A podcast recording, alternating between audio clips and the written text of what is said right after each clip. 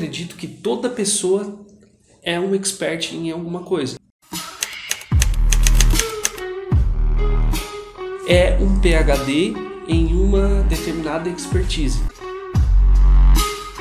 Perceber aquilo que ela é apaixonada, aquilo que ela tem habilidade, isso depois vai ser convertido em dinheiro, em lucratividade, em dinheiro no bolso. E vai construir para transformar a vida de outras pessoas. Como que ela vai colocar isso na internet? Como que ela vai estruturar isso? Eu e a minha esposa gostávamos de roupa, gostávamos de moda, ainda gostamos.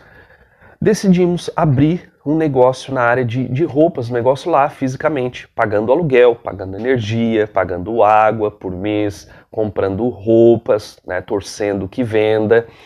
Uh, decidimos fazer isso por um, algum tempo, né? Nós tínhamos aí o, o sonho de poder ter o nosso próprio negócio, ser o nosso próprio chefe, organizar os nossos próprios horários. Só que isso não foi bem assim.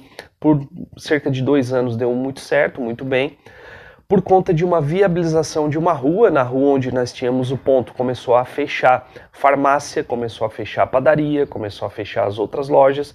Nós começamos a entrar em desespero porque os clientes foram diminuindo, o nosso faturamento foi decaindo, as dívidas foram aumentando, as mercadorias que a gente comprava não saíam mais Coloquei essas mercadorias no carro, comecei a, vender fora, vendi um pouco, depois não conseguia vender mais porque eu ia ter que cada vez mais longe, então não compensava o custo com o faturamento.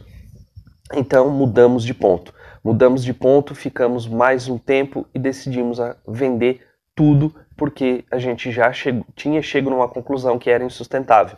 Então, o nosso sonho foi de ladeira abaixo. Eu já trabalhava muito, comecei a trabalhar muito mais até para pagar as dívidas que a gente adquiriu.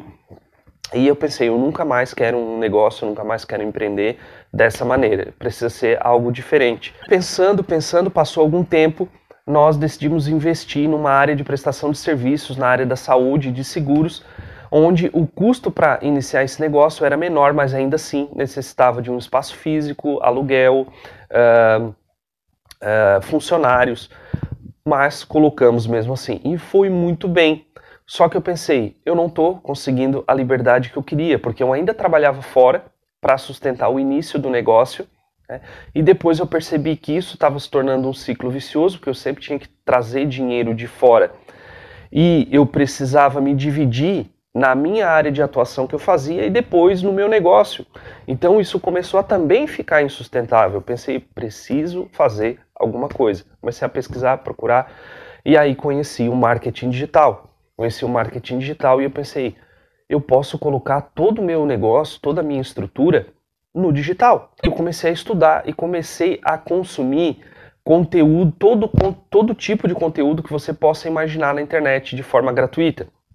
Só que eu vi que não era o suficiente.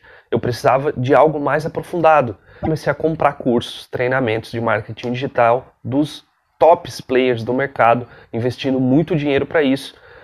Mas eu comecei a entender os mecanismos que isso envolvia. Muitos treinamentos falavam de muita teoria, outros treinamentos não davam aquilo que eu, que eu queria, mas eu sempre na busca constante. Mas enfim, eu consegui montar toda a minha estrutura no digital. E, e percebi que isso deu muito certo. Isso foi algo é, espetacular, espetacular. Eu pensei, muitas pessoas precisam saber disso. E aí veio a pandemia. Muitos negócios começaram a fechar, um atrás do outro.